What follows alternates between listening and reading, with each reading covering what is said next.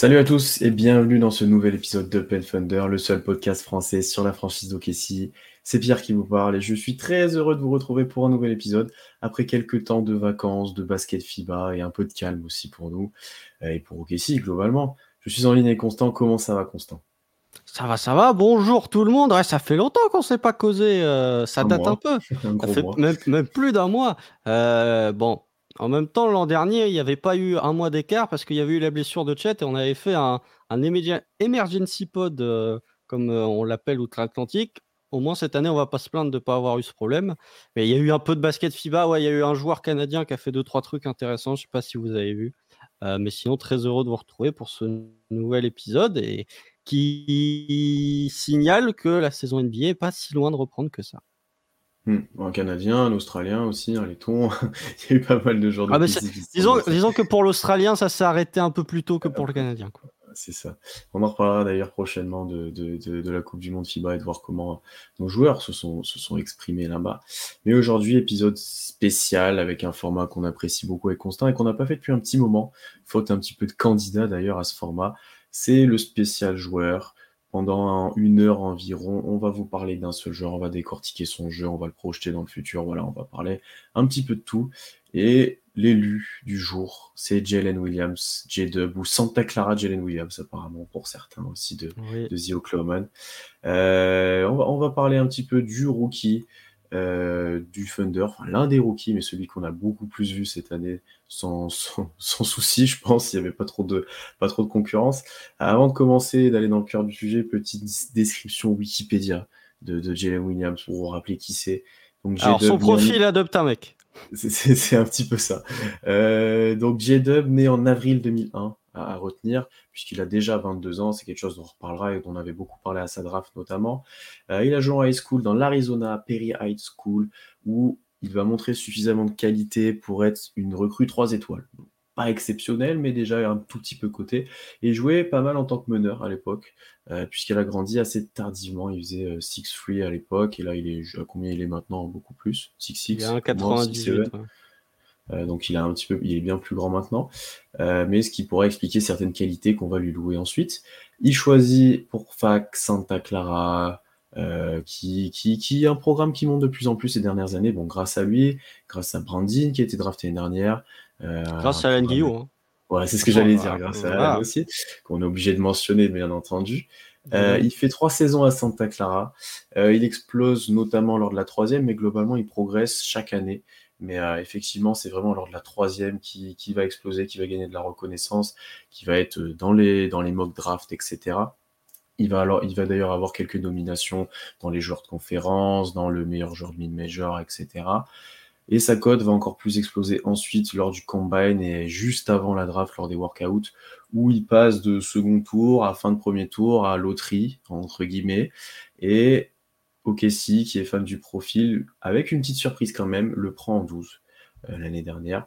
On était assez surpris, même toi et moi, même si on était content de l'avoir.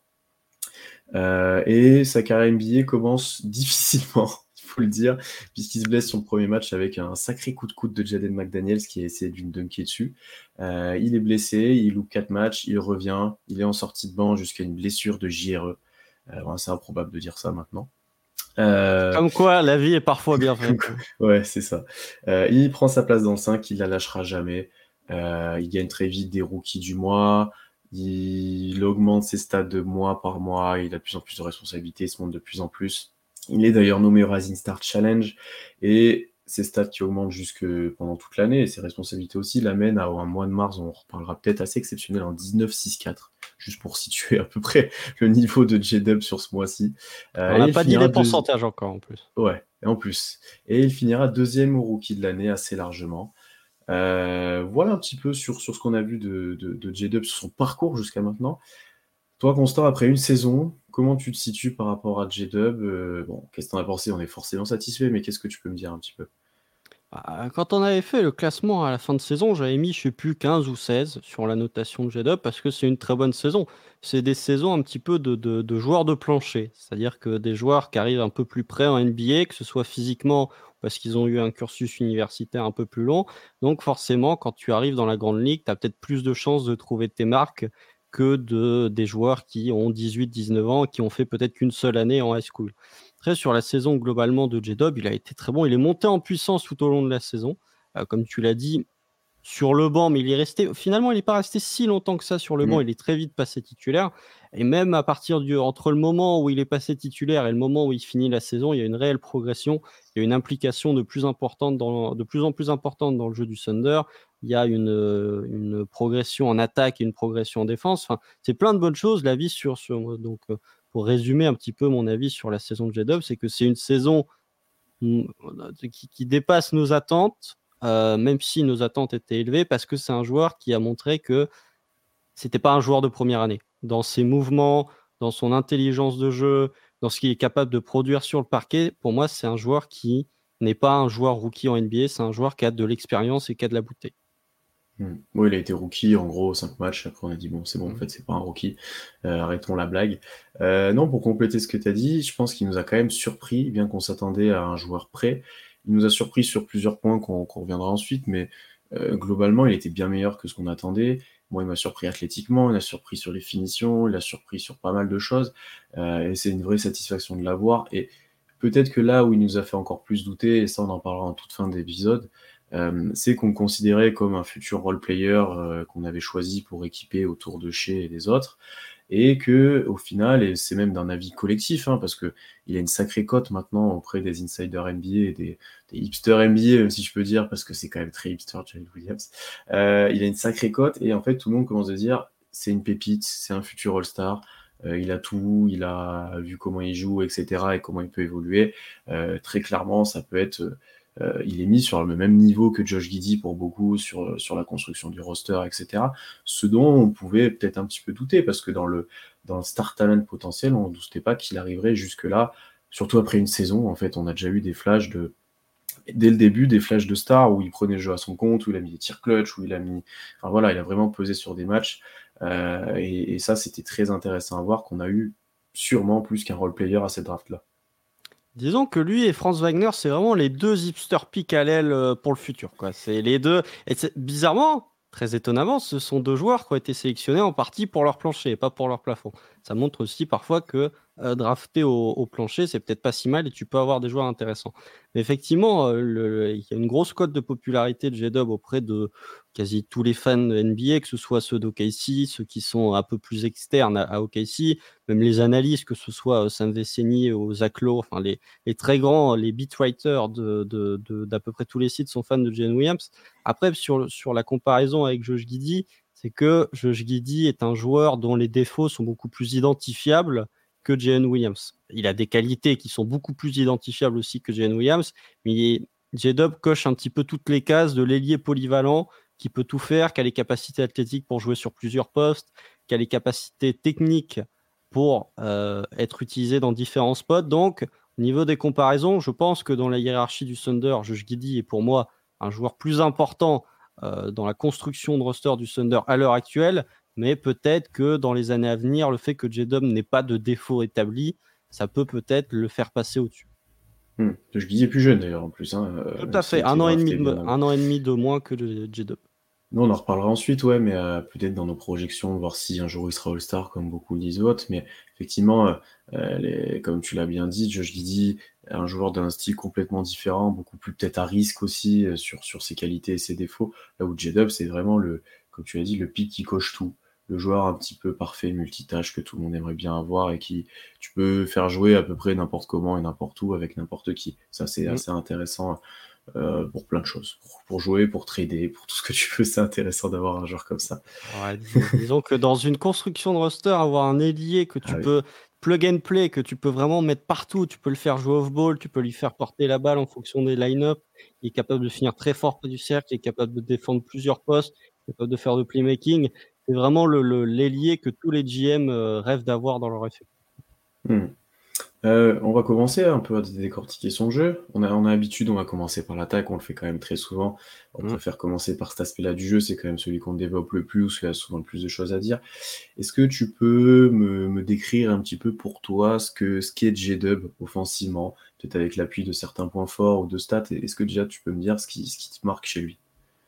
Bah, ce qui me marque en premier, déjà, c'est son, son- sa très grosse efficacité de J-Dub. Ça, il faut en parler. Tout le monde en a parlé euh, lorsque la saison de J-Dub a été évoquée. C'est que il est très efficace dans tous les compartiments du jeu. Il était à 53% au tir. J'ai pas la stat sous les yeux. J'ai trop de... Ouais, 52% au tir euh, cette saison, 35% à 3 points, 81% au lancer. Moi, ce qui me marque, c'est dans une équipe du Thunder qui est très axée sur le drive. Ce que je trouve très intéressant, c'est que on sait que du côté du Thunder, il y a Shea, mais en dehors de Shea, tu as très peu de, de joueurs très efficaces en finition près du cercle. Giddy est pas très efficace, Lou Genzort est vraiment pas très efficace. Et avec l'arrivée de Jalen Williams, un jeu- tu as un joueur qui est très efficace, qui est à 70% de réussite sous ses tirs euh, près du cercle. Il est dans le 80e centile euh, à son poste de la NBA. Donc, euh, en plus, quand tu es considéré comme un intérieur, tu es très bien classé. Donc, c'était vraiment quelque chose qui manquait au Thunder et l'an passé, enfin sur la 2021-2022, avant l'arrivée de J-Dub. Et J-Dub est venu amener à un, un autre type de rim pressure. Alors, ça, c'était parfois suite à des drives, parfois suite à des cuts, mais dans tous les cas, il était très fort pour finir près du cercle. Énormément de dunks. C'était l'un des guards, même si on ne le considère pas vraiment Ouais. comme un guard, qui dunkait le plus. Mais voilà, c'est ce que je trouve très intéressant, c'est sa finition près du cercle, parce que dans une équipe du Thunder qui met énormément de pression sur le cercle avec beaucoup de drive, avoir des joueurs qui sont capables de finir de manière élite, c'est très intéressant. Après, on développera, on parlera peut-être un peu plus de, de, de l'autre aspect du jeu, euh, peut-être un peu plus sur mi-distance, sur le tir à trois points, où là, il y a des points à corriger, même si c'était déjà une bonne base. Et ce que je retiens premièrement lorsqu'on évoque l'attaque de Jane Williams, c'est une très grosse efficacité, que ce soit au tir global ou près du cercle. Et ça démontre déjà pour moi un premier point, c'est qu'on est sur un joueur très intelligent dans les lectures, dans le handle et sur la capacité qu'il a à se frayer un chemin pour avoir des paniers faciles, que ce soit avec la balle ou sans la balle. Bah, forcément, moi aussi, j'avais relevé, ce point-là. Et pour euh, appuyer ce que tu as dit, J-Dub, c'est le joueur qui, c'est le troisième joueur qui drive le plus à OKC, derrière Shea, bien entendu, Guidi, juste au-dessus de lui. Et lui, il a égalité avec Dort. Euh, juste, il a le même pourcentage de, de points par possession sur les drives que Shea. Alors, Mm. Shea en prend énormément, mais est exceptionnellement efficace. Lui, il a le même, à peu près le même pourcentage, donc ça confirme un petit peu ce que tu as dit tout à l'heure sur les drives. Il a le même pourcentage de points par possession, enfin, même nombre de points par possession que Shea. Euh, moi, ce que j'ai noté en plus de cette qualité sur drive et ce qui lui permet justement d'être aussi efficace, comme tu l'as dit, c'est qu'il a, je trouve, un exceptionnel toucher de balle. Euh, que ça soit, bah, comme tu l'as dit, pour les finitions, il est vraiment capable de finir par-dessus les défenseurs, de faire un petit flotteur, de finir main gauche, main droite, de s'appuyer sur la planche, de tirer avec la main opposée, de tirer. Enfin voilà, il y a vraiment plein de qualités chez lui, ce qui lui permet d'avoir énormément de variété de tirs près du cercle et de, de lire la défense pour pouvoir, euh, pour pouvoir la sanctionner. Euh, ensuite, tu as très bien dit, c'est un gros dunker, notamment off-ball, quand il est dans le dunker spot, etc. Je trouve qu'il pourrait dunker même encore plus, euh, plutôt dans le jeu sur drive, où, ben, comme j'ai dit, comme il a un énorme toucher, il a tendance plutôt à éviter les joueurs, là où je pense que des fois il pourrait être plus agressif, car un des points de progression, peut-être dans les futures années, on le mentionnera, c'est la quantité au lancer franc, qui est pas énorme pour un joueur avec ces qualités athlétiques-là. Ça, c'est tout le Thunder, ça. Ouais, concrètement, mais lui, lui fait partie du lot aussi avec Guidi, euh, qui il pourrait avoir bien plus de lancers. Il a 2,5 par match, c'est assez peu vu les qualités athlétiques folles euh, Mhm. qui nous ont complètement surpris cette année. Euh, D'ailleurs, il a même, pour moi, ce que j'ai pu relever sur la saison, de, des matchs que j'ai re- regardé un petit peu ou des souvenirs, j'en avais pour la plupart, il a déjà un move, euh, presque un go-to move où tu sais que ça c'est presque sanction. Euh, il part main gauche, il traverse un petit peu la raquette, il va finir côté gauche avec la main droite par-dessus les joueurs. Presque à chaque fois, ça, ça fonctionne. Il est très à l'aise là-dessus. Euh, il arrive à mettre l'épaule, à se décaler, etc. Il est vraiment efficace là-dessus. Et je trouve ça très intéressant que déjà, comme tu l'as dit, grâce à son handle, il arrive à aller dans le spot où il veut, dans le spot où il est à l'aise et trouver la finition euh, qu'il a envie. Euh, parce que parce qu'il a les bonnes qualités pour. Maintenant, la limite pour moi, c'est que j'ai l'impression que c'est archi dépendant de sa dominance athlétique, euh, sa faculté à finir. Euh, dans le sens où si ne peut pas passer son joueur en vitesse ou physiquement, euh, il va avoir du mal à aller au cercle, il va avoir du mal à se créer un tir. Contrairement à un Shea qui a énormément de variations de vitesse, de dribble, etc. Euh, j'ai l'impression que J-Dub, il lui manque encore ça. Alors, il est jeune, c'est sa première saison, ça va se développer sûrement, mais il lui manque, euh, il lui manque cet aspect de, de, variation sur comment passer mon jeu. Je dis c'est un peu la même chose d'ailleurs. Hein. S'il n'arrive pas à passer physiquement, à accélérer, décélérer, etc., euh, t'es vite limité à ça s'il peut pas passer l'épaule. Mais tu vois, j'ai l'impression qu'il monte un petit peu ça à J-Dub, je sais pas ce que t'en penses. À la différence près que euh, les joueurs qui sont euh, plus athlétiques que J-Dub, il n'y en a pas 150. Oui, alors voilà, c'est la différence ce que j'allais dire aussi. C'est ce que j'allais dire aussi, c'est que c'est pas forcément problématique. C'est parce que globalement, quand il est défendu par des guards, il peut leur monter dessus, et quand il est défendu par des pseudo intérieurs, il va plus vite. Ce qui est du coup, ce qui est très positif, et on l'a vu cette saison, ce qui marchait plutôt bien. Voilà, je, je dois ajouter ça, si tu as bien fait de le dire. Surtout que, euh, on en parlera peut-être un peu plus tard, mais les, les, les, bench press ont l'air d'avoir été effectués durant l'été. Donc euh, peut-être qu'il va s'étoffer un peu plus au niveau de son physique. Ouais, le go, le go to move, c'est vrai qu'il y a celui-là. Moi, vraiment, le, lorsque j'essaye de me rappeler une action de J-Dub, c'est vraiment, il est dans un corner, il se projette vers le panier, il y a un mmh. dunk. Parfois sans le ballon ou parfois avec le ballon, hein, ça, ça, peut être un des deux, mais effectivement, il est, Disons que quand il, est, quand il est balle en main, il est plus face au panier. Et quand il est off-ball, il est souvent dans un corner. Il est très rarement à 45 degrés. C'est plus euh, Lou Dort qui est dans ce domaine-là, d'être à 45. Il est plus dans les corners. Je pense tout de suite au match du play bon, qui n'est pas un bon exemple parce qu'il ne fait pas un bon match, mais euh, où il est très souvent laissé ouvert dans le corner.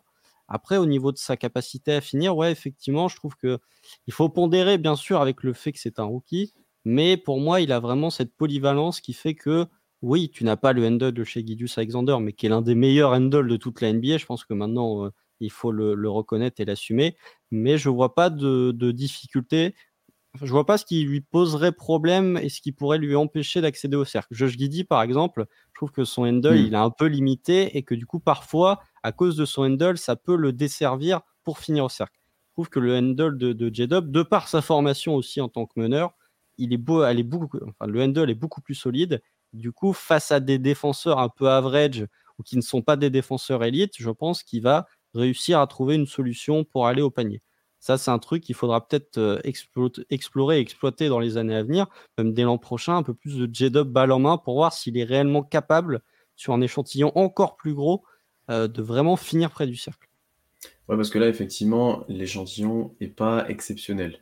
18, euh, 18% d'usage, c'est assez faible. Euh, c'est vraiment une quatrième option. Doudort avait plus que lui. Là, pour l'instant, il a vraiment évolué comme quatrième option. C'était le quatrième joueur qui prenait plus de tirs au Kessie. Alors, on n'est pas forcément en accord avec ça, toi et moi, je pense, globalement. Euh, c'est quelque chose qui risque d'évoluer. Dès l'année prochaine, il doit passer troisième dans ces aspects-là. Il doit gagner un Voire même deuxième. Hein. Ça, c'est un débat qu'on Ouais, c'est réfléchir, c'est réfléchir. Ouais, tu vois, j'y ai pensé quand j'écrivais mes notes et tout. Je me suis dit, ah, je sais, je suis pas sûr que je vais le mettre toujours euh, pour l'instant. Mais tu vois, avec, euh, avec, en tout cas, même avec l'ajout d'un Misic, d'un voilà, c'est des joueurs qui peuvent porter la balle. D'avoir J-Dub qui finit beaucoup plus, euh, pour moi, pour moi, ça peut, ça peut être intéressant. Et d'ailleurs, il a assez peu d'isolation jouée aussi. pour voir en joue beaucoup. Il en a assez peu de joué et il est plutôt efficace là-dessus sur le peu qu'il en a joué. Euh, mais après, par rapport à ses drives, ce que j'ai ajouté, c'était vraiment chercher la petite bête. C'est pour moi, il s'appuie beaucoup sur ces qualités-là, mais il a raison. Concrètement, quand tu as des qualités comme lui, tu as forcément raison de t'appuyer dessus. Euh, J'ajouterais juste en, palette offensive, et d'ailleurs c'est la même chose pour Shea, ne pas oublier sa faculté euh, sur euh, sur contre-attaque, transition, sur open court à sanctionner. Il est très fort là-dessus, il sait faire à peu près tous les appuis possibles pour passer les défenseurs, Eurostep, etc. Enfin voilà, euh, quand tu le vois arriver balle en main, qu'il y a un 2 contre 1 ou un autre surnom à 3 contre 2, tu sais que normalement c'est deux points. Et ça c'est vraiment important et c'est vraiment quelque chose qui, bah, ok, si recherche aussi. Hein, chez est très fort là-dessus pour, euh, pour jouer un petit peu tout seul ces transitions-là. C'est un joueur comme lui qui l'accompagne, c'est très intéressant. Puis bien sûr, tu l'as bien dit, très fort off-ball, notamment dans les cuts où euh, ben là, même sur le play tu vois, il a eu peu de situations de jeu, il s'est un petit peu caché, ça aussi on en parlera. Euh, il a réussi à mettre un ou deux cuts, à un moment il a pu prendre la balle, enfin tu vois, il a, il a réussi à se montrer un petit peu sans être exceptionnel. Et d'ailleurs, c'est avec Josh Giddy qu'il échange le plus de passes, ça je trouve ça très intéressant. Euh, c'est vraiment, tu vois qu'il y a une petite connexion qui s'établit, où quand Giddy a fixé, lui il va proposer la bonne solution, etc. Et ça, et ça, ça pourrait être efficace dans les futures années, notamment si Shea est trappé. Euh, si tu as Guidi qui a la balle et J-Dub dans un corner ou l'inverse, t'es très bien. Oui, c'est bien que tu parles justement de son, enfin, de son niveau d'usage parce que il a augmenté entre le moment où euh, il débute la saison et le moment où il termine la saison. Alors, c'est le usage de, de basketball référence. Je sais que le usage de hmm. la NBA est un peu différent parce qu'il prend en compte les passes. Euh, voilà. Bon, pour vous donner un ordre d'idée, euh, pré-All-Star Break, donc il y a quand même 40 matchs en tant que titulaire il est à 17,5% d'usage. Bon, euh, là, tu es sur du role player classique, on va dire, en NBA. Michael Bridges, euh, sur les années à Phoenix, euh, il était à 18% d'usage à peu près. Sur le poste, sur le Star Break, donc 22 matchs, il passe à 20,6. Bon, tu toujours pas dans les hautes sphères du pourcentage d'usage, mais quand un joueur comme Shea qui a plus de 30% d'usage, c'est difficile d'avoir un autre joueur à 30% d'usage, ou alors tu es les Hawks de Triangle et de Dejounte Temeray, tu as quasiment que deux joueurs qui touchent la balle. Mais tu commences à arriver sur des, des utilisations un peu plus importantes, et ce que je trouve intéressant, c'est que malgré le fait que son usage est relativement augmenté, il perd pas en efficacité, au contraire, il gagne en efficacité par rapport au pré-All-Star Break où il est à 50,8% enfin 50,8% près et Paul All-Star Break il passe à 54%. Bon, alors là, c'était n'importe quoi.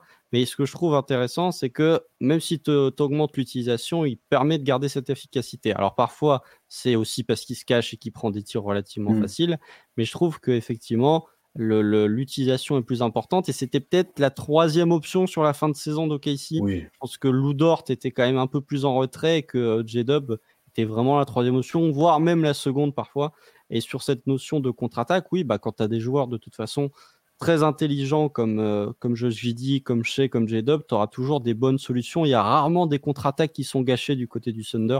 Ça finit toujours très bien sur transition. De toute façon, le Thunder en point par possession était l'une des meilleures équipes sur le jeu en transition. Aussi parce qu'il y avait beaucoup de pertes de balles et du coup, le jeu en transition est plus simple. Mais ouais, il y a ce côté un petit peu, euh, un petit peu destructeur d'arceau que peut avoir J-Dub. Mm. qui manquait au Thunder, très honnêtement, euh, même par le passé, des, des destructeurs d'arceaux euh, à l'aile, il n'y en a pas eu tant que ça avec des capacités de handle qui sont celles de J2. Vous avez Paul George, quoi. Mais... ouais, mais euh, là, là, on parle d'un NBA, top 3 MVP. Donc, ah, après, euh, tu as, eu Grant qui mettait beaucoup de dunk, mais qui n'avait pas le handle de J-Dub.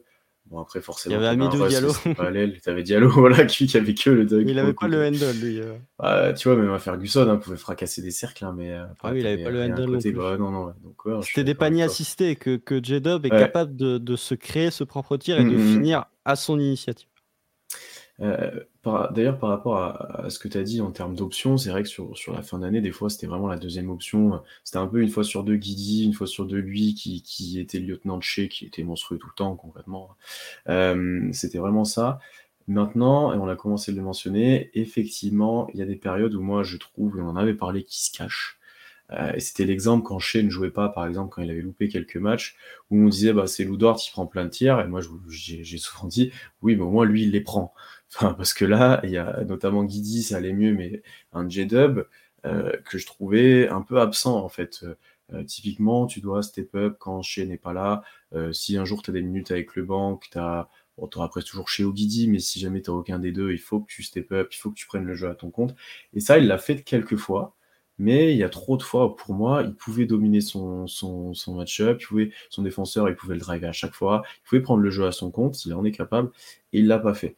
Et ça, c'est pour moi assez. Bon, c'est un rookie, mais pour moi, c'est assez limitant pour l'instant, et j'espère qu'il va passer ce cap-là de se dire je peux dominer les mecs, je peux, je peux jouer un petit peu tout seul, mais je sais pas si mentalement, tu vois, il est dans ce, il a ce ce, truc, tu vois, qui fait que tu as envie de détruire le gars en face. Tu vois, euh, là où Didi, j'ai l'impression qu'il l'a. Mais tu vois, quand tu écoutes J-Dub parler, d'ailleurs, si vous regardez sa chaîne YouTube, euh, c'est assez intéressant.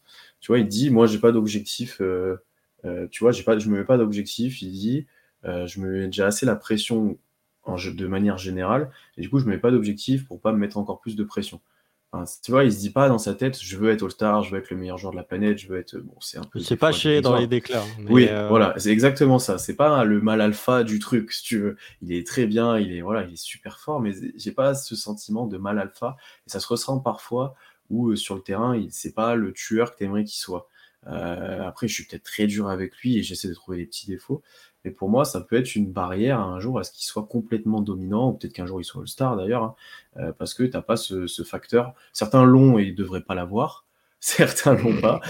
mais voilà, globalement, je sais pas. Pour l'instant, on l'a pas vraiment vu. Tu vois, un Guidi, tu as réagi quand je l'ai dit, mais quand tu vois euh, les matchs qu'il fait dans les matchs d'élimination, dans, dans le play-in, euh, sa réaction euh, quand il prend un coup là contre les Pelicans, quand, quand il veut quand il veut défoncer le gars, c'est Josh Richardson, je crois, qu'il a un coup. Enfin, tu vois, c'est pas, c'est une attitude. Tu dis, il est quand même un peu plus vénère quand même.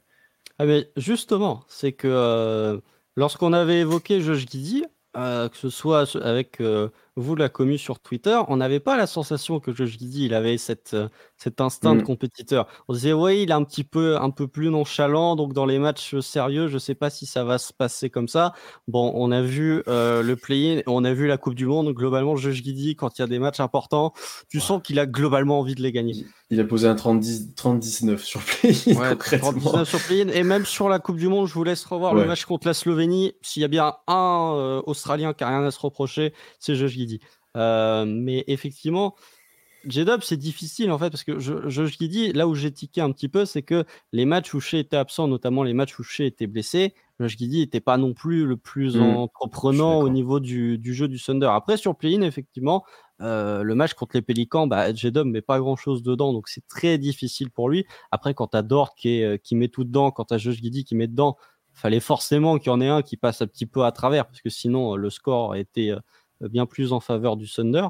Mais euh, ouais, il y a peut-être ce, côté-là, mais je me dis quand même, quand tu as un joueur qui est fan de Kobe, hein, s'il a le numéro 8, cherchez pas pourquoi, hein, euh, qui est un ultra fan de Kobe, euh, j'aime pas ces trucs de Mamba Mentality, mais pour moi, je, pense que J-Dub est un compétiteur et de par les actions qu'il fait sur le parquet, je pense que c'est ce, ce, truc de se cacher, c'est peut-être en partie dû à la première saison et qu'au fur et à mesure des années, il va prendre de la confiance. Parce que quand tu le vois sur le parquet, c'est un, trash talker. En tout cas, c'est un joueur qui est expressif sur le panier, euh, enfin sur le hmm. parquet. Tu le vois sur ses dunks. Euh, j'ai notamment le souvenir d'un match contre les Hawks au Paycon Center où il pique deux fois de suite la balle dans les mains de Triangle. Ça commence à venir trash talker un petit peu. Donc peut-être il y a ce côté un petit peu retenu qu'il pouvait avoir parce que c'est son rookie. Mais moi, j'ai pas trop de doute sur le fait que dans les moments où ça comptera vraiment, il est capable, parce qu'il a déjà été capable de prendre ses responsabilités. Il y a un match contre les Spurs où, euh, après c'était les Spurs l'an dernier, mais où dans le quatrième quart, je sais que euh, je me souviens qu'il met des gros tirs. Il y a le game winner contre les euh, Pistons, où Josh Didier envoie une bricasse et où il met le, putback pour faire remporter le Thunder. Donc voilà, il y a, il y a des matchs où il était un peu en retrait, mais c'est difficile de demander à un joueur rookie tout aussi bon soit-il, d'être ton leader bis à côté de ton joueur au NBA tous les soirs. Non, bien sûr. Là, c'est peut-être plus quelque chose que j'ai observé, comme tu as dit, dans, son évolution, voir si il commence à prendre en, confiance, à prendre en responsabilité. Après, il y a un monde aussi où, je me dis que il est peut-être plus discret des fois, mais parce qu'il considère que c'est mieux pour l'équipe, que c'est ce qu'il faut faire, que c'est plus intelligent aussi. Ça, par contre, c'est très probable aussi dans, dans comment il a l'air de réfléchir et de comment il joue. Je pense que c'est un joueur très intelligent où il se dit, ben, ah bah, comme tu l'as dit, il y a un Guidi qui est peut-être meilleur que moi à balle en main, je vais lui laisser la balle, ou il y a un Dort qui est en feu, je vais lui laisser la balle.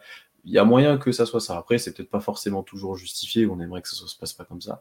Mais, euh, mais ouais, c'est quelque chose que je vais regarder sur les futures années pour arriver à vraiment le projeter et à voir, et à voir jusqu'où il peut aller. Parce que une saison rookie comme ça, tu, en vrai, s'il n'est pas dans une équipe déjà un petit peu formée avec d'autres joueurs comme chez Ogidi, euh, c'est les gens le projettent en superstar, hein. enfin le projettent en franchise player, je pense. Tu mets aux Spurs l'année dernière, il fait la même saison, il le projette en franchise player, à part qu'à Victor Carib, mais voilà. Je sais pas si c'est en franchise player, mais en tout cas en te disant euh, oui celui-là il a du potentiel et on est très curieux de voir son développement. Euh, s'il était, je sais pas, dans une équipe, s'il était aux Wizards par exemple, si J Dub il fait sa saison rookie et là il se retrouve aux Wizards, je pense qu'il se retrouve avec 25-26% usage. Il y a Jordan Poole et ensuite euh, tu donnes les ballons dans les mains de Jalen Williams. enfin, tu essayes d'enlever le ballon des mains de Jordan Poole et de Kai Kuzma pour le donner à Jalen Williams. Euh, mais ouais, au niveau de son développement, disons qu'il est quand même tombé dans le bon environnement. Ça aussi, c'est un truc qu'il faut dire, c'est que au niveau de son développement, il aura peut-être euh, un développement moindre que s'il avait été dans d'autres franchises parce qu'il aura moins la balle, mais en termes d'efficacité, bah, si tu l'avais mis aux Spurs l'an dernier, je suis pas sûr qu'il aurait été aussi efficace que ce qu'il a été au Thunder cette saison, l'an dernier, parce qu'il va falloir commencer à tirer un trait sur la saison 2022-2023, mais euh, il avait vraiment un All-NBA avec Shea, il avait un playmaker très fort avec Josh Didi, donc effectivement, cette, ce côté efficient peut aussi s'expliquer par le fait qu'il est tombé dans une équipe qui était déjà établie, qui avait déjà un joueur de très haut niveau, à la différence d'un Paolo Banquero, par exemple. En termes de guard play, il n'y avait personne. Donc, effectivement, tu en as un qui est plus efficace que l'autre, mais tu en as un qui a dû faire des choses beaucoup plus difficilement, voilà, beaucoup plus difficilement que l'autre aussi. Non, ouais, c'est sûr, c'est difficilement comparable. C'est, je pense d'ailleurs pour ça que Banquero a un peu euh, le titre de rookie de l'année, hein, parce que concrètement, lui a dû un petit peu porter l'équipe, et même s'il y a des bons joueurs à côté de lui, c'était lui qui avait beaucoup la balle en main, il n'y avait pas du tout la même situation, effectivement.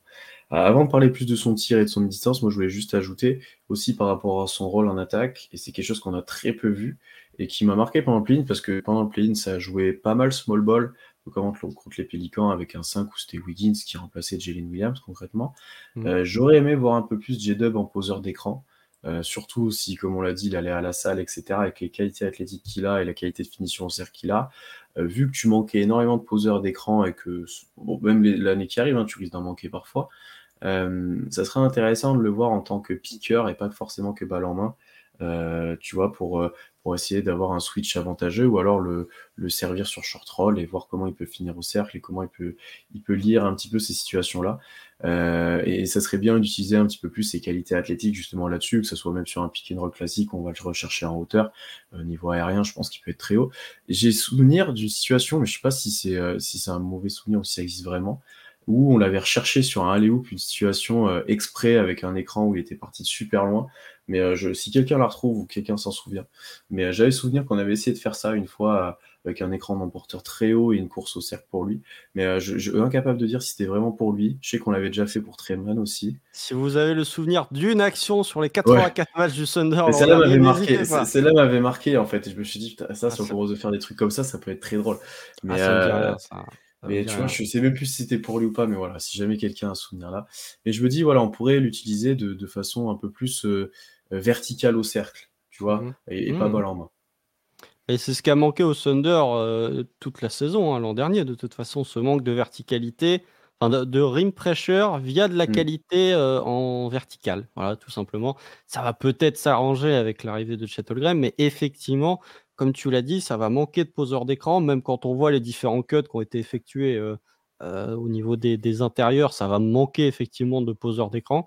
Donc oui, on va voir euh, comment il va être utilisé. Déjà, c'est une bonne question. Ça, c'est sans trop empiéter sur la, preview, mais quel rôle aura-t-il à côté d'un joueur comme Chet? Est-ce que tu vas l'utiliser un peu comme un screener, effectivement? Est-ce que comment tu vas le mettre au poste 4 Enfin voilà, il y, y, a plein de questions à se poser qu'on essaiera peut-être de répondre plus tard, mais c'est peut-être un point, oui, effectivement, où Mark Delno peut exploiter les qualités athlétiques, que ce soit de J-Dub ou de Dort, hein, d'avoir deux joueurs très mmh. athlétiques qui sont capables de poser des écrans. Parce qu'effectivement, ça manquait de, de, Les joueurs du Thunder l'an dernier manquaient de, de, séparation avec le défenseur parce que les écrans n'étaient pas forcément, leur donnaient pas cet avantage que peuvent avoir d'autres joueurs avec un pivot qui est capable de poser de très bons écrans. Donc ouais, peut-être exploiter ce domaine-là. Euh, mais dans ce cas-là, tu le considères plus comme un jeu, pas vraiment d'intérieur, mais plus comme une utilisation vraiment de poste 4 assez établi que vraiment comme un ailier ou que mmh. comme un guard que tu as décalé à l'aile parce qu'il est très long et qu'il est assez grand pour jouer à ce poste-là. Mmh, à voir. Mais pas sous-estimer effectivement ces, poseurs d'écran, hein, parce qu'on se plaint souvent que les Warriors, par exemple, ça fait des écrans euh, mobiles, mais vu les décalages créés, on peut, ils peuvent, qu'en profiter. On a même dit enfin, plusieurs fois que que Adams avait pas mal survécu grâce à Westbrook, mais Westbrook a parfaitement exploité les écrans euh, plasma, je peux dire, que, ah bah, que Stephen Adams. voilà. Il y, a un moment, il faut, il faut aussi euh, rendre à César ce qui est à César. Quand on voit les saisons de Russell Westbrook et les saisons de Jamorant, les séparations qu'ils ont pour finir près du panier, c'est peut-être aussi parce qu'il y a Steven Adams qui pose des écrans. Ah ouais, des, sacrés écrans. Donc non, effectivement, c'est vraiment quelque chose qui manque à OKC. Et lui aurait ce potentiel-là. Alors, il y a cette fameuse prise de poids, autant en parler maintenant, euh, quand on parle un petit peu de son utilisation de poste 4. Bah, dans la même vidéo YouTube que j'ai cité tout à l'heure, il dit, en fait, c'est juste que je me suis mis à la salle euh, et qu'il n'avait pas fait forcément depuis, énormément depuis le début de sa carrière. Et qu'en fait, il a mangé beaucoup qu'il a pris un peu de créatine et puis voilà quoi. Et donc euh, en fait. juste de la créatine. Ouais, hein, si c'est que de la euh, créatine, ça va, mais bon. Ouais, juste de la créatine. Après, globalement, s'il a jamais pris de poids, il a jamais vraiment poussé, c'est pas si surprenant que ça. Après, je sais pas combien il a pris, euh, parce que les photos, c'est toujours assez trompeur, surtout les mmh. étés, on voit arriver les joueurs. Euh, ils ont remaigri en, avant de l'arrivée de saison parce qu'ils sont beaucoup plus préparés physiquement. Ils sont On verra la pré-saison. De toute façon, il y aura les mesures et le poids. Donc, euh. Sachant que je pense aussi, pendant la saison, j'ai tendance à dire que les joueurs maigrissent, euh, vu l'enchaînement des matchs. J'aurais plus tendance à dire ça. Mais voilà, effectivement, c'est un peu plus épaissi que par rapport à avant. et on pourra voir comment ça, impacte offensivement son jeu. J'espère qu'il sera pas plus lent, j'espère qu'il sera juste plus costaud pour finir encore mieux près du cerf, pour poser des écrans, etc. Et on verra comment ça impacte défensivement. Ensuite, on en reparlera. Euh, du coup, juste pour finir, on va parler un peu de son tir, c'est ce qu'on n'en a pas trop parlé offensivement. Tu m'as dit que c'était pas le meilleur point, qu'il y avait des points d'amélioration. Est-ce que tu peux détailler un petit peu? Bah oui, parce que la problématique de J-Dub, c'est qu'il y, y, a deux problématiques. C'est que euh, la saison au tir, elle est irrégulière, au tir extérieur, hein, j'entends. Hein. Parce que si on reprend encore une fois cette notion de, de prêt et de post All-Star Game, euh, avant le break, il est à 32,4 à 3 points, donc c'est pas bon.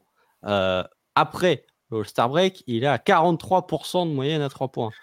Donc là, là c'est quand même très solide. sur le mois de mars, il y a 15 matchs. Hein. Il est à 46% à 3 points. Donc, ça montre qu'on est sur un joueur qui prend très feu à 3 points. D'ailleurs, c'est assez, euh, assez euh, rare pour être noté. On est sur un joueur qui prend, qui n'est pas très efficace dans les corners, mais qui est meilleur que la moyenne NBA sur les 3 points qui ne sont pas dans le corner. Ça, c'est un point dans lequel tu peux t'améliorer déjà, c'est que progresser sur les 3 points dans le corner, qui sont les 3 points guillemets, les plus faciles, euh, surtout à l'angle 0, c'est déjà un point d'amélioration. Mais là où. Ou alors, ou alors tu inverses juste son utilisation avec Lou Dort, tu vois. tu laisses les corners à Ludort. C'est vrai que Ludort, dès qu'il est à 45 degrés, c'est très compliqué. c'est mieux dans le euh, corner. c'est mieux dans le corner. Mais il faudrait que je vérifie ça pour voir si c'est une tendance qui se dégage. Mais des joueurs qui sont meilleurs sur les tirs à 3 points qui sont pas dans le corner que les tirs à 3 points dans le corner, il ne doit pas y en avoir tant que ça, je pense. Mais la vraie problématique, c'est que les 3 points de, de, de J-Dub, ils sont assez peu contestés et que ce sont des 3 points que la défense lui laisse globalement. C'est que il est sur la, le, post All-Star Break, c'est un shooter à 43%, mais il n'avait pas la gravité, il n'avait pas l'impact sur les défenses d'un joueur à 43% à 3 points. C'est ça la problématique. Il n'y a quasiment pas de pull-up hein. à 3 points. On est à 0.4 mmh. tirs tentés par match. Même globalement, euh, il tente 2 tirs en pull-up par match, donc c'est assez peu. Euh, au catch and shoot, il est à 36%, il a deux tentatives. Donc voilà, on est sur un joueur. Déjà, l'échantillon n'est pas très grand, puisqu'il prend moins de 3 tirs à 3 points par match. Et globalement, sur ces tirs à 3 points, euh, il y a sur les 2,7 3 points qu'il tente, il y en a 2.1 qui sont considérés comme des 3 points grand ouverts. Donc, quasi l'intégralité de ces tirs à 3 points sont pris grand ouvert. Donc, c'est bien qu'il sanctionne son défenseur. Et dans le spacing du Thunder, Jalen Williams, pour l'instant, n'est pas considéré comme un shooter très dangereux, ou en tout cas, ce sont des tirs que, la défense, les défenses adverses lui laissent, contrairement à ses dunks, par exemple. Donc, shooter assez irrégulier, qu'après un coup de chaud sur la fin de saison, je pense qu'on est quand même plus proche d'un joueur à 35-36% que d'un joueur à 32 à 3 points que la mécanique, il n'y a rien de, perturbant, mais peut-être une augmentation de l'échantillon. Et pour l'instant, un joueur qui n'est pas considéré par les défenses adverses comme une réelle menace à trois points.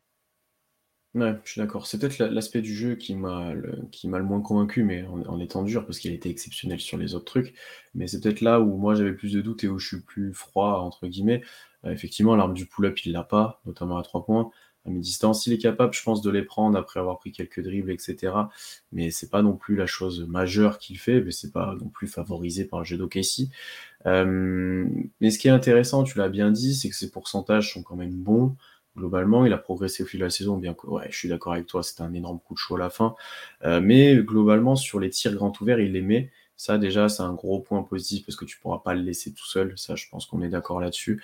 Après, j'ai du mal à le voir comme un futur euh, vraiment très bon shooter. Comme tu as dit, ce sera un shooter euh, dans la moyenne ou moyenne euh, plus, juste au-dessus de la moyenne, mais euh, je pense qu'on s'arrêtera là sur son tir. Il n'a pas le tir le plus fluide de la ligue, c'est pas un tir à la Isaiah Joe Watt, c'est pas, tu sens que c'est pas le, tu, sens que c'est pas son point fort qu'il est capable de les prendre, mais plus en, c'est plus des tirs à trois points de scoreur, tu vois, où c'est un, joueur qui s'est étendu à trois points qui, parce qu'il a ajouté ça à son scoring plutôt qu'un pur shooter, comme on peut en avoir à la draft ou comme un Isaiah Joe, comme un, euh, comme un Davis Bertens par exemple aussi dans l'effectif. C'est pas du tout ce, profil-là. André Robertson, bien sûr. André Robertson, mais euh, globalement, on peut, s'il arrive à être à 35-36%, déjà tu es face à un joueur archi complet qui peut presque courir à trois niveaux. Bon, pas en pull-up à trois points, mais tu as presque les trois niveaux. donc c'est assez intéressant de, de voir comment comment il peut progresser encore là-dessus et de s'il change un petit peu son tir euh, ou s'il le laisse comme ça ou s'il reprend plus confiance si euh, avec l'arrivée de peut-être bah, on l'a dit de meilleurs poseurs d'écran avec d'un chat tu plus d'espace tu as plus de tirs qui arrivent est-ce que pull-up il va en prendre plus? Voilà. Il y a pas mal de choses mais c'est pour l'instant la, chose où il m'a moins euh, moins confirmé. On avait dit depuis le début que ça allait être un shooter honnête qu'il n'y avait pas de raison qu'il mette pas dedans on l'a vu. Maintenant est-ce qu'il pourra rester aussi chaud qu'il était à la fin de saison? Je pense pas non plus. En fait c'est là où il faut quand même pondérer en disant que c'est un rookie. Des rookies qui arrivent avec le pull-up à 3 points, il n'y en a pas 150. Hein, donc, bah, C'est des euh, guards euh, qui font que ça. Quoi. Ouais, voilà. Euh, ou alors, ceux qui ont le pull-up à 3 points, bah, ils n'ont pas l'efficacité, hmm. enfin, ils n'ont pas la polyvalence au niveau du jeu que peut avoir J-Dub. Donc, faut pas non plus être trop. Comment dire faut pas en attendre trop pour un joueur. Je pense que le, pull-up à 3 points, je vais, prendre, je vais prendre un exemple parce que j'aime bien la comparaison. Michael Bridges, par exemple, hmm c'est des joueurs qu'on a un joueur qu'on et ça Tom aussi en parle souvent de Dunkebdo, c'est des joueurs qu'on enferme peut-être trop vite dans des rôles. En fait, quand tu leur changes de rôle, tu te rends compte qu'ils peuvent développer certaines qualités. Michael Bridges, jamais s'il était resté à Phoenix, il aurait pris cette ampleur offensivement. Dès qu'il se retrouve du côté des Nets, bah, tu as des joueurs qui sont tellement bons dans la NBA actuelle que en fait, ils sont capables de faire beaucoup de choses à partir du moment où tu leur donnes le pourcentage et usage élevé de là à dire que J-Dub sera un gros shooter à trois points en termes de pull-up, je pense pas non plus. Mais peut-être que au fur et à mesure des années, il pourra euh, bosser sur ce point-là et devenir un joueur honnête en pull-up, ce qui débloquerait pas mal de choses. Euh, mais voilà, c'est ce côté un petit peu de dire on est sur un joueur certes plus vieux que euh, d'autres joueurs draftés, mais qui restait malgré tout un rookie et qui n'avait pas non plus les responsabilités, mm. enfin qui n'avait pas toujours les responsabilités de l'attaque et de devoir gérer l'attaque parce que c'était Shea qui faisait en grande partie ça. Donc, à voir si on lui modifie un petit peu son rôle pour qu'il prenne encore plus de valeur et plus de pull-up. Mais en tout cas, au niveau du tir, je pense que tu peux avoir, oui, un joueur euh, efficace parce que même 36% sur catch and shoot, c'est honnête. C'est juste, pour moi, un peu plus de régularité parce que le début c'était très froid, la fin c'était très chaud. Essayer de hmm. trouver un, truc un peu plus médian. Quoi. Après, on en attend beaucoup, mais à raison, je pense, parce que euh, certes, on a de quoi être archi satisfait de sa première saison, mais du coup, on a raison, on, peut se dire bah, jusqu'où il peut aller, est-ce qu'il peut améliorer ça, est-ce qu'il peut taffer sur ça. Donc euh, voilà, on est un peu dur avec ça, mais, euh, mais je pense que c'est justifié. C'est une bonne compa avec Michael Bridges parce que tu as dit, lui, dès le début, il était fiché free Là où un J-Dub, pour le coup, il n'a pas été du tout fiché comme ça au KC, parce qu'il a eu la balle, il a fini près du cercle, il a eu plein de choses. Euh, et pour le coup, je trouve que Bridgie, c'est un bien meilleur tir que J-Dub. Tu vois, peut-être que les pourcentages ne ressemblent pas tant que ça, mais je trouve qu'à 3 points, dans les mouvements, ou même là en FIBA, il a, il a mis 2-3 tirs en mouvement. Je vois pas J-Dub faire ça, même dans un futur proche. Euh, je, je vois pas comment il. Enfin, je vois pas, je le vois pas être efficace sur ce genre de tir. Par contre, il est bien meilleur que lui dans le drive. Enfin, il était, parce que maintenant on remet un peu en cause des choses avec C'est surtout le mi-distance. Hein, avec ouais, le mi-distance, ouais. Mais tu vois, sur les drives, etc., je pense qu'il a des qualités supérieures. Donc à voir comment les deux se développent, mais ça sera intéressant de suivre ça. Deux, deux joueurs qui ont été draftés tard, un peu le, la même dimension physique, un petit peu euh, le même profil, donc ça peut être intéressant. Et là où peut-être même je trouve beaucoup plus avancé, ça c'est sûr, que, que, par rapport au début de Mika Brigitte, c'est sur la création pour les autres. Mmh. C'est pas ce qu'on a le plus vu de J-Dub, mais quand il fait des, des mois à quatre passes décisives, tu dis qu'en playmaker euh, tertiaire, euh, il est intéressant, il est capable de faire les bonnes lectures, il est capable de jouer un pick and roll, il est capable de, faire des passes de renversement, il est capable, de faire pas mal de choses. Euh, on utilise beaucoup le mot connecteur, je trouve que c'est plus que ça, moi. Tu vois, je trouve que, et ça se voit qu'il a joué meneur et qu'il avait beaucoup la balle à Santa Clara, ça se voit qu'il a, qu'il a eu à créer le jeu, je trouve. Ouais, bah déjà, pour, pour revenir un petit peu sur la compa avec Michael Bridges, Michael Bridges, il a développé son tir au fur et à mesure des années. Hmm. Quand il arrive en NBA, il n'a pas cette fluidité de tir. au niveau de se cantonner à un rôle, bah, en fait, cette, euh, cette année, J-Dub a eu un usage plus important que Michael Bridges sur toutes les saisons qu'il a fait avec les Suns. Il y a quatre saisons et demie. Il a déjà été plus utilisé que Michael Bridges. Après, au niveau de son playmaking, oui, bah, c'était en partie pour ça qu'il a été drafté haut. Alors, il y avait des qualités, bien sûr, euh, en tant que scoreur, mais on se disait, c'est un ailier un joueur d'un 98 qui est capable de faire du playmaking. Euh, si tu prends son, son assist pourcentage, donc euh, le, pourcentage de passes décisives effectuées par le joueur lorsqu'il est sur le parquet pour son équipe, il est à 15%. Euh, c'est dans le 78e centile pour les joueurs de son poste selon Clean the Glass. Si tu prends le ratio assist par usage, Donc, combien de passes décisives tu fais pour ton usage? Il est à 0.81. Il est dans le 81e centile de son poste. Donc, globalement, on est sur un ailier qui est très haut dans la création pour les autres, euh, si tu le compares aux autres ailiers de la ligue. C'est peut-être un point où j'ai été, malgré tout, malgré les stats, c'est peut-être un point où j'ai été un peu déçu. Je trouve que c'est un, domaine où on ne l'a pas assez exploité au mmh. début, peut-être un peu plus sur la fin. Mais ouais, il était quelque part entre le connecteur et le playmaker. C'est qu'en fonction des matchs, tu avais le playmaker et sur d'autres matchs, tu avais un peu plus ce rôle de connecteur aussi parce qu'il a beaucoup joué avec Josh Giddy. Mais dans ce domaine-là, c'est peut-être un, truc où en fonction des line-up l'an prochain, si tu lui donnes plus de responsabilités avec le banc, ah, sachant qu'il y a 150 guards au Thunder, ça va être difficile de lui donner tant de responsabilités. Mais je trouve que ouais, on est peut-être un poil déçu sur ce domaine-là, mais parce que pas assez utilisé selon moi, même si avec Shea, avec Josh Giddy, bah, tu as deux joueurs qui portent énormément la balle et avec Josh Giddy, tu as un des meilleurs playmakers de NBA. Donc, en tout cas, reçu un des meilleurs playmakers de NBA, je veux dire. Euh, donc, c'est difficile de lui demander de faire ça. Ouais, c'est plus une question de quantité pour moi. Je pense qu'il mmh. a les qualités de le faire, mais c'est effectivement dans, dans certains matchs où tu, on l'a moins vu, certaines périodes, euh, certaines situations avec certains line-up. Et ça va avec le fait que des fois il était discret ou il voulait peut-être moins créer aussi. Et donc on le voyait, on était un peu déçus là-dessus. Euh, mais je suis d'accord avec toi que je suis pas sûr que l'année prochaine ça soit bien mieux avec un Misic, avec un Wallace qui sort du banc. Avec voilà, je suis pas sûr que ça aille beaucoup plus, mais on, verra. Mais euh, je pense que la qualité est là et ça serait quand même dommage de pas l'exploiter. Là, pour moi, c'est le minimum de responsabilité en création qu'on peut lui donner faut qu'on lui donne soit plus, soit la même chose, mais on ne peut pas lui diminuer ça. Euh, pour moi, ce serait vraiment dommage parce que ce que je trouve bon dans, cet aspect-là, assez efficace, fait rarement de mauvais choix, donc euh, ce serait dommage de ne pas exploiter ça encore une fois. Bah après, euh, très honnêtement, je préfère le, playmaking de J-Dub que le playmaking de Kisson Wallace. Hein. Très personnel. Je pense aussi. Je, pense aussi sur... Je préfère dans ce sens-là. Et puis, encore une fois, c'est quand on parle du playmaking, alors c'est pas représentatif parce que c'est pas euh, toutes les passes décisives, mais tu vois, tu as parlé de, de, de J-Dub et du fait qu'il recevait beaucoup de passes de Josh Giddy. Le joueur à qui il fait le plus de passes, c'est Josh Giddy aussi. Mm. Euh, et le deuxième, c'est Shea Alexander. Troisième, Lugenzort. Quatrième, Azayajo. Alors, je sais qu'il n'y avait pas d'intérieur au Thunder. Tu as quand même beaucoup de plus de passes vers des extérieurs, donc potentiellement des kick-out ou potentiellement des passes pour qu'ensuite le joueur puisse jouer son vis-à-vis, que vraiment un jeu sur du pick and roll. Et ça, c'est intéressant de voir avec l'arrivée de Chattelgram, est-ce que tu vas trouver un J-Dub qui, avec ce poseur d'écran, avec un joueur qui t'amène de la verticalité, va pouvoir être utilisé sur des notions de pick and roll? Ça, c'est un truc que je vais surveiller. Et du mm. coup, ça pourrait peut-être déclencher un peu plus son playmaking à ce niveau-là. Quand on va avoir un pick and roll inversé, euh, Chat J-Dub, à l'inverse de ce ah, qu'on veut. Vu le handle de chat. ouais, ça va être compliqué, on va avoir peur.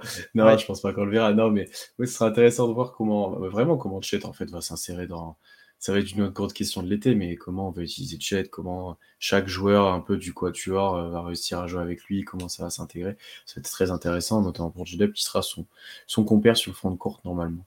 Euh, alors il nous fait euh, Jalen Williams, Chet comme ça a été fait en Summer League dans le 5 majeur. Et il a dit ah, Dort il sort du banc, euh, le, Canada, je vais le laisser sur le banc. ouais, ça marche bien là avec le Canada en sortie de banc, là. Je, vais, je vais le laisser. Là. parlons défensivement maintenant.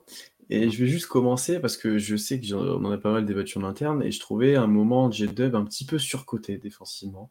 Parce mmh. qu'on nous le vendait, que certains commençaient de le vendre un peu comme un gros défenseur. Euh, voilà. Donc j'ai regardé un petit peu, je me suis renseigné. Alors, effectivement, je voulais mettre la limite dans cet aspect euh, presque où certains le vendaient pas en élite, mais très bon défenseur. Pour moi, pour l'instant, c'est juste un bon défenseur. Euh, j'aime bien notamment ce qu'il a produit sur les porteurs de balles l'année dernière. Euh, parce que que ce soit sur des guards ou des forwards, il est capable de mettre de la pression. Il est exceptionnel pour euh, les deflections, euh, pour essayer de gagner des ballons, etc. Bon, avec la longueur de bras, aide bien. On l'a pas présenté en début de podcast, mais ça, ça, aide un petit peu. J'allais en parler. Je, je, le trouve vraiment efficace là-dessus. tu vois, sur le match de play-in, là, il est sur McCollum, parce qu'on met Dort sur Ingram, mais tu vois, ça donne un bon facteur d'indication sur comment on préfère l'utiliser. On met Dort sur meilleur joueur, par contre, on a préféré mettre J-Dub plutôt que chez sur McCollum parce qu'on considère sur un porteur de balle, il pourra plus le gêner, il pourra plus l'embêter, et on a caché chez entre guillemets sur Trey Murphy ou sur Herbert Jones. Euh. Euh, j'aime vraiment bien voilà, ce qu'il produit sur porteur de balle, mais c'est plus off-ball, moi, que ça m'a embêté. Et d'ailleurs, si vous regardez le match de play c'est assez flagrant sur certaines situations. Euh, il est souvent bien placé, donc il est souvent dans l'aide, dans, dans où il faut sur le terrain. Par contre, j'ai l'impression qu'il a un petit temps de décalage sur pas mal de réactions où en fait, euh, ben, au mieux de pouvoir contester le tir sous le cercle parce que tu es en aide, et ben, il arrive une seconde trop tard et il y a dunk. Tu vois, il y a, pas mal de situations comme ça où off-ball, en fait, il est là, mais il n'a pas cette réactivité euh, à, réagir au bon moment et, être là euh, pile dans le bon timing pour pouvoir mettre des contres, par exemple. Parce que là, sur un, en tant que tu vois, second protecteur de cercle, j'ai oublié le mot, un roamer, voilà, c'est ce que je cherchais, ou à l'aide à l'opposé pour moi, J-Dub, il aurait dû mettre pas mal de contre avec ses qualités athlétiques, avec ses bras, etc. Et est-ce que tu as un souvenir, toi, de J-Dub qui a mis un énorme contre parce qu'il était bien rentré en aide et qu'il a empêché le drive? J'en ai presque pas, pas du tout. Et pour moi, c'est le, le petit défaut actuellement de son jeu, alors qu'il pourrait être vraiment très fort pour moi, pour moi sur cet aspect-là. Euh, et ensuite, c'est pas un immense rebondeur aussi pour moi. Euh, tu vois, on a parlé de Joe Hart en off parce qu'ils ont sort de la Coupe du Monde. Ah, bah, euh, là, je prends l'élite. Je prends l'élite de l'élite. Voilà. Mais, euh, mais, je trouve que J-Dub, même par rapport à un Josh Giddy qui a un très bon timing rebond, je pense qu'il peut progresser aussi sur, sur ce point-là. Encore une fois, s'il jouait Guard avant, ça explique cela. Je, il faut le dire aussi. Mais ouais, c'est les deux petits défauts que j'ai pu repérer. Et en fait, bah, comme je viens de le dire, ça, ça va avec sa formation. Hein. S'il jouait meneur, bah, il est bon pour mettre la pression sur le ballon, il est moins bon en aide, il est moins bon sur le rebond, en fait. Ah, tu as dit beaucoup de choses. Il y, a, plusieurs trucs. Déjà, à revenir sur le, côté un petit peu off-ball, je trouve que le, le, Thunder est tellement agressif sur le porteur que si le joueur fait le bon décalage ou le bon mouvement off-ball, bah, tu es tellement agressif que tu vas avoir un petit temps de retard. Du coup, mm. ça peut leur permettre euh, de finir près du panier. Après, au niveau des, des, du fait qu'il n'était pas dans ce rôle de roamer, euh, c'était aussi parce que tu avais un joueur comme Shea qui était excellent sur les contres. Et que généralement, c'était plus Shea qui venait au contre, ou en tout cas qui venait se positionner entre le défenseur, enfin entre l'attaquant et le panier pour faire un compte, que réellement J-Dub dans les dispositifs défensifs du Thunder. Euh, sur ce côté un petit peu protection de cercle, voilà, c'est le premier point, mais le Thunder a globalement manqué de protection de cercle toute l'année, toute l'année, et encore heureusement que Shea était là pour mettre des comptes parce que sinon ça eût été encore pire. Mais euh, il faut quand même pas sous-estimer déjà la progression, je trouve, qui a été faite au fur et à mesure de l'année. Euh, c'est qu'en début de saison, il avait vraiment débuté en tant que défenseur pas terrible et sur la fin, tu commençais à voir vraiment tous les outils défensifs de Jedov. Il faut quand même mentionner qu'il mesure 1m98 et il a une envergure de 2,19. Les bras sont, euh, les bras sont euh, tentaculaires. tentaculaires, c'était exactement le terme que je cherchais. Les bras sont tentaculaires. C'est d'ailleurs pour ça qu'il peut jouer au poste 4 malgré sa taille relativement petite pour le poste. Et ensuite, un point qui est à mettre à son crédit au-delà de la progression, c'est les mains actives. C'est un très bon mmh, mmh. intercepteur. Euh, si on prend son, pourcentage d'interception, il est dans le 84e centile de la NBA. Dans une équipe du Thunder qui a beaucoup joué l'interception, il est à plus d'1,5 style par match. Je crois que c'est le rookie qui fait le plus d'interceptions cette année. Euh, au niveau des stocks, donc contre plus interception, je crois qu'il n'y a que Kessler qui fait mieux que lui, mais juste parce que, juste parce que Kessler fait les contres. Mais il est à quasi deux stocks par match, donc euh, c'est quand même intéressant. Euh, c'est un joueur qui perd peu de ballons, ça aussi, euh, il faut le mentionner d'ailleurs. Mais voilà, défensivement, je trouve qu'il est très bon sur des interceptions de, enfin, main à main, suite à un dribble et pas vraiment des interceptions sur des lignes de passe, etc. Il est très bon pour euh, déstabiliser le défenseur, notamment, voilà, euh, on en a parlé en off juste avant, enfin au moment où on se disait quel match, le match face aux Lakers, lors du record de LeBron, il fait six interceptions, je crois. Il est vraiment très bon sur ce match-là, Jalen Williams. Donc, défensivement, il y a le côté protecteur de cercle qui est un peu euh, défaillant, mais comme tu l'as dit, il y a aussi le côté formation. Il fait que chez, pour moi, était l'un des protecteurs de cercle du Thunder, mais il y a vraiment ce, côté euh, pickpocket qu'il peut avoir sur les interceptions, sur le ball handler, que je trouve très intéressant et qui amène des situations au Thunder de transition et de panier facile. Ouais, je suis d'accord avec toi sur, sur cet aspect avec Shea, mais pour moi, ça aurait dû être l'inverse. Du coup, Shea a été très bon là-dessus, mais vu les qualités athlétiques, euh, bon, on a dû utiliser au mieux leurs qualités sur ça, mais, voilà. Et après, sur l'aspect pickpocket, pardon, ah bah, je te rejoins complètement et je me dis que l'année prochaine, avec un Casson Wallace qui va être probablement élite là-dessus, euh, ça va gagner beaucoup de ballons sur, sur ses porteurs de balles. Euh, maintenant, ce qu'on peut essayer de voir, c'est qui j peut défendre, parce que Là, on, l'a parlé un petit peu en aide, on a parlé un petit peu sur les guards. On sait que là, pour l'instant, son, futur, dans ce qu'on imagine, c'est un peu au poste 4, parce que, on l'a dit, il a des grands bras, parce qu'il a le profil athlétique qu'il peut faire, bien qu'il soit un petit peu petit. Euh, et ça, c'est quelque chose que tu mentionnes souvent toi, c'est comment OKC va défendre les grands ailiers, typiquement Brandon Ingram qu'on a joué en play-in, c'est Goodort qui s'en est chargé avec plus ou moins de réussite. C'était pas le meilleur match d'Ingram, mais c'était pas le pire de Goodort sur lui. Mais il y a des fois, on a pris quand même assez cher par des, par des grands ailiers. Euh, est-ce que J-Dub sera capable de défendre ça? Bah, c'est dur à dire en fait après cette saison-là parce qu'il a fait, il a défendu à moitié des guards et à moitié des forwards, vraiment presque à égalité mmh. si on regarde un petit peu les stats. Euh, on a eu un peu d'échantillons de tout. Je sais pas si pour l'instant je préfère mettre, euh, si on prend l'exemple d'Ingram, je sais pas si je préfère mettre lui ou de Tatum par exemple, si je préfère mettre lui ou Dort. Je pense que je préfère encore mettre Dort, mais mmh. c'est peut-être voué à changer assez rapidement. Euh, pourquoi ça? Parce que Dort a quand même beaucoup plus cette pour l'instant, c'est impact physique. Peut-être qu'il va moins gagner le ballon sur l'aspect euh, dribble, etc. Mais il va plus impacter le joueur. Peut-être que ça va changer si J-Dub a pris 20 euh, kilos, hein, je sais pas. Mais, euh, mais j'ai plus confiance en Dort là-dessus et plus confiance aussi dans Dort dans, dans, dans... c'est pas forcément de la rigueur, c'est pas le mot, mais dans en partie la malice, la discipline et la malice qu'il faut aussi en partie pour, pour avoir la faute offensive qui va bien, pour aller taper la balle quand il va monter sur son tir. Enfin voilà, des petits trucs comme ça que J-Dub va apprendre dans, probablement dans les futures années, et peut-être que ça évoluera à ce moment-là, où on mettra Dort sur le, le, guard majeur et on mettra J-Dub sur l'ailier euh, majeur, et là on sera très très bien. Bah, ce que je trouve intéressant, c'est que euh, tu as effectivement parlé du fait que si on regarde les positions défendues par J-Dub au courant de la saison, on est sur du moite-moite. Il a très peu défendu les intérieurs, mais ce qui est mm. intéressant, c'est de voir quels sont les joueurs qui a le plus défendu J-Dub au cours de la saison. Le joueur qui a le plus défendu, que ce soit en match-up minute ou en possession, c'est Jeremy Grant. 48 euh, minutes sur Jeremy Grant. Donc là, on est sur du poste 4 assez grand. Poste 4, ouais. ouais. poste 4 assez grand, mais qui n'a pas vraiment du. le handle de Jeremy Grant, c'est pas. Voilà, c'est bien, mais c'est pas euh, exceptionnel. Deuxième, c'est Jalen Brown. Bon, on est sur de l'ailier un peu plus petit, où le handle, c'est pas euh, exceptionnel. Vous allez voir qu'il y, y, a un dénominateur commun dans les joueurs qui a le plus défendu. Troisième, c'est Jabari Smith. Donc là, on est sur de l'ailier plutôt grand. Au niveau du handle, c'est pas. Euh, voilà. Euh, quatrième, Rui Hachimura. On est sur de l'ailier un peu grand, mais au niveau du handle, c'est pas. Voilà. je pourrais continuer avec Aaron Gordon, Dylan Brooks. voilà. Donc, il défend beaucoup d'ailiers, plutôt des joueurs plus grands que sa taille, hein, parce que Jeremy, Jeremy Grant, Jabari Smith, Rui Hachimura, Aaron Gordon, bien sûr, c'est des joueurs qui sont plus grands que lui qui n'ont pas forcément le coffre physique, le même coffre physique que J-Dub, d'ailleurs, mais qui sont des joueurs qui sont moins bons balle en main aussi parce que Lou Dort défendait systématiquement le meilleur attaquant adverse, ça il faut quand même le noter. On le sous-estime souvent lorsqu'on évoque euh, ah les performances défensives de Lou Dort. Lui et Jaden McDaniel, c'est vraiment les deux qui, à chaque match, peu importe le poste, c'est eux qui défendent le meilleur attaquant. Mais voilà, il y, y, a cet aspect-là et sur le fait, est-ce que si tu as un joueur grand, est-ce que tu peux préférer Ingram ou est-ce que tu préfères Dort ou J-Dub Moi, je continue de garder Dort et je suis sceptique de, de, au niveau de la date de savoir quand est-ce que ça va changer. Je pense que je vais garder Dort pendant un sacré paquet de temps ou alors il faut vraiment que J-Dub prenne une autre, un autre niveau défensif.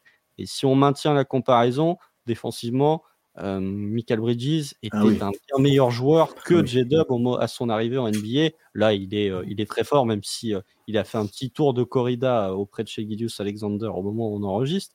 Mais je trouve que ouais, défensivement, il est quand même un peu en dessous. C'est peut-être, au-delà du, du, playmaking, c'est peut-être défensivement où on en a le plus parlé en disant Ah, c'était peut-être pas si bien que ce qu'on avait mmh, mmh, mmh, Alors en attaque, il était bien meilleur, mais défensivement, il aurait pu faire mieux. Mais au niveau de ses match-ups défensifs, tu te rends compte qu'il défend beaucoup d'ailiers et qu'on peut-être pas le handle suffisant pour pouvoir le mettre en difficulté. Comme ça, il peut piquer des ballons plus facilement. En plus, comme ça, c'est bien.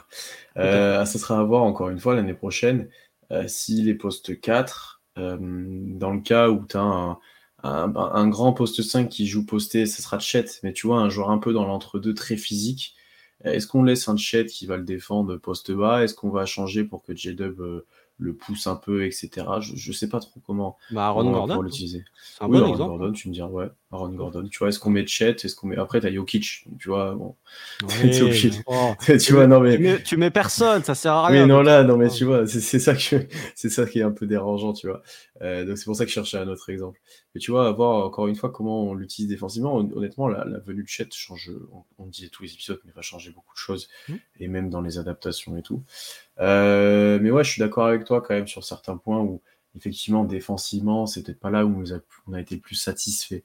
Euh, on est dur, on est face à un joueur qui est déjà un défenseur euh, moyen ou au-delà de la moyenne, c'est sûr, mais je pense qu'il a le potentiel pour faire mieux et peut-être qu'on attendait peut-être un petit peu mieux. D'ailleurs, est-ce que tu aurais signé, d'ailleurs, juste peut-être sur ça, pour un jet de moins bon offensivement, ou peut-être moins de quantité, mais bien meilleur défensivement? Non, parce que si vous écoutez le DH20, vous saurez que je valorise les profils offensifs que défensifs. Donc, euh, et vu les difficultés du Thunder, je pense que si tu as un, J-Dub moins bon offensivement, le Thunder termine pas à la place à laquelle elle a mm. terminé l'an dernier. Et le, changement de niveau du Thunder, c'est d'une part parce que Shea était très bon, mais parce que l'attaque de manière générale était bien meilleure. Pas parce que la défense était meilleure l'an dernier que ce qu'elle était il y a deux ans. je suis bien d'accord avec toi. Je n'ai pas grand chose à rajouter là-dessus. Je, suis d'accord avec toi que tu préfères avoir un, un jeune joueur qui performe offensivement et qui se développe petit à petit défensivement, sachant qu'il a déjà les qualités athlétiques pour le mhm. faire et il a déjà des très bons, euh, très bonnes bases et très bons réflexes, on l'a dit sur euh, notamment les ball handlers. Donc, euh, je pense qu'il n'y aura pas trop de doutes sur la suite. Est-ce que tu as quelque chose à ajouter défensivement ou on parle juste un petit peu de sa projection? Non, bon, on peut passer sur la projection. Ouais. Pas, Alors, on en a déjà parlé plusieurs fois parce qu'on parle souvent de, de potentiel trade, de qui on garderait comme pièce, etc. Est-ce que pour toi, déjà, J-Dub, il est voué à rester longtemps au KC en tant que pièce. Euh, bah, honnêtement, ça sera une pièce majeure quoi qu'il arrive maintenant, hein, même si qui reste que ça trader. Et est-ce que pour toi, c'est peut-être un peu la question du podcast d'ailleurs, il a vraiment ce potentiel All-Star avec tout ce qu'on a dit et qui, que, que, que lui loue certains insiders? Bah, je, je, ne citerai pas un certain insider de The Athletic qui vit en Australie, mais euh, je veux quand même le citer. Sam Veceni a dit euh, euh, Chet Tolligrem, Josh Giddy, Jen Williams et Shea Alexander, les quatre seront All-Stars sous le maillot du Thunder. Il l'a dit, hein, c'est pas moi. Hein. Il l'a dit. Hein. Vous écoutez le podcast qu'il a fait avec Andrew Schleck, c'est littéralement ce qu'il a dit. Sous le maillot du Thunder. Donc, il y a déjà un sur quatre déjà pour l'instant. ah, il y en a un sur quatre. Après avoir les, les Josh Giddy, il y a deux trois concurrents sur le backcourt dans la conférence Ouest. Mais euh, ouais, au niveau du potentiel, pour moi, c'est encore, euh, je vais botter en touche. Mais déjà, est-ce qu'il va rester longtemps? C'est la première question. Ça, je suis pas sûr. Ça, tout dépend de. faut demander à faut poser la question à Sam Presti. Faut voir quel va être son développement parce qu'il peut, on s'attend à une progression linéaire, mais si ça se trouve, il peut entre guillemets stagner cette année, ou en tout cas avoir une progression moindre que ce qu'on pouvait l'imaginer. Déjà que il y a assez peu d'axes sur lesquels il peut progresser, mais s'il perd un peu plus en efficacité, si le tir clique moins, bah, on peut être un peu déçu et ça peut changer pas mal de choses sur la vision et sur la valeur de, de J-Dub. Moi, quand on avait fait euh, le, podcast Les joueurs qui s'inscriront dans le futur, moi je l'avais mis dans le moyen terme parce que je trouve que si jamais tu venais à faire ce, gros trade pour récupérer un joueur euh, calibre l'NBA, le fait que tu J-Dub et qu'il soit un petit peu l'ailier moderne que toutes les franchises affectionnent, bah, ça fait que selon moi, si tu es un GM d'une équipe qui va trader pour le Thunder, tu dis OK, mais par contre, je veux Jalen Williams si c'est non négociable. Là où Josh Giddy, je suis un peu plus sceptique parce que le profil est plus atypique.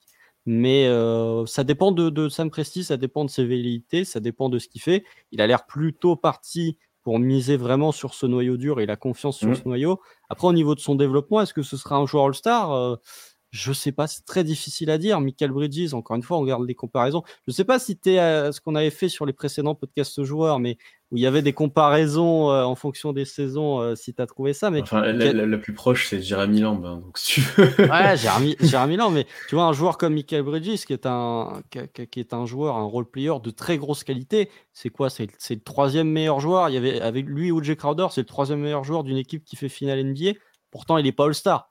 Donc, je pense que ça peut être un espèce de, role player ultime mmh. où Guillaume du Basket Lab, qu'on salue, le comparait à André Godala, un peu ce, ce role player ultime capable de tout faire, qui est capable de, bien défendre, qui est capable de faire du playmaking. Est-ce qu'il sera All-Star? Est-ce qu'il aura le volume et la production d'All-Star Je ne sais pas. Mais en tout cas, au niveau de son rôle, je pense que être All-Star n'est pas une finalité en soi et que même si ça devient cette espèce de role-player ultime, ce sera un très très bon ajout pour le Thunder et ce sera une, grosse assurance tout risque pour j hmm. je pense que moi, niveau potentiel, après cette saison, je suis plus chaud qu'au début de saison, enfin avant sa saison rookie. Je me, avant sa saison rookie, je pense qu'on disait bon, ça va être un role player, voilà.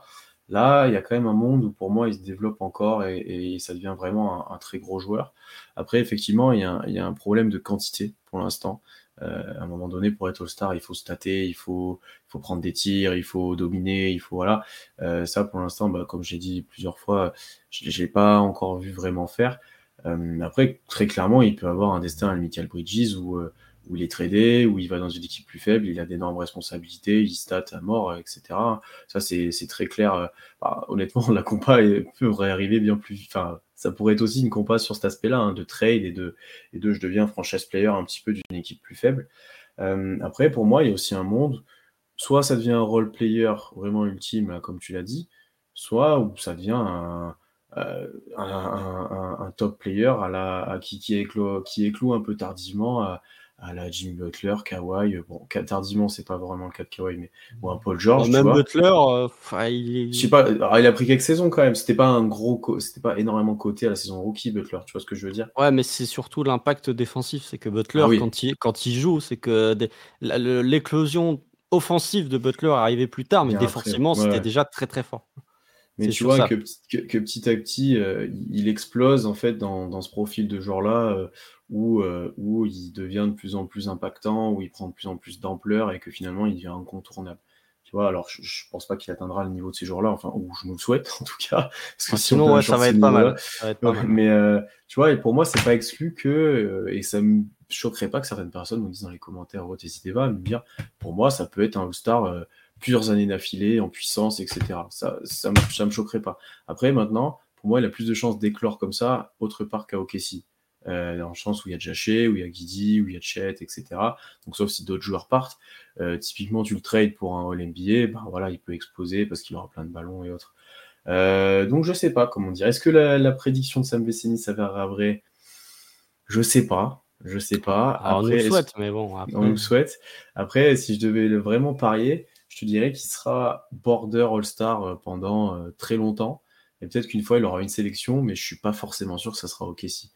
Euh, est-ce que j'ai un autre exemple de joueur un peu comme ça Tu vois, un, un, joueur l'idée en soi, il est border All-Star, il devrait être toutes les saisons, mais à combien il a de sélection Il n'en a pas tant que ça?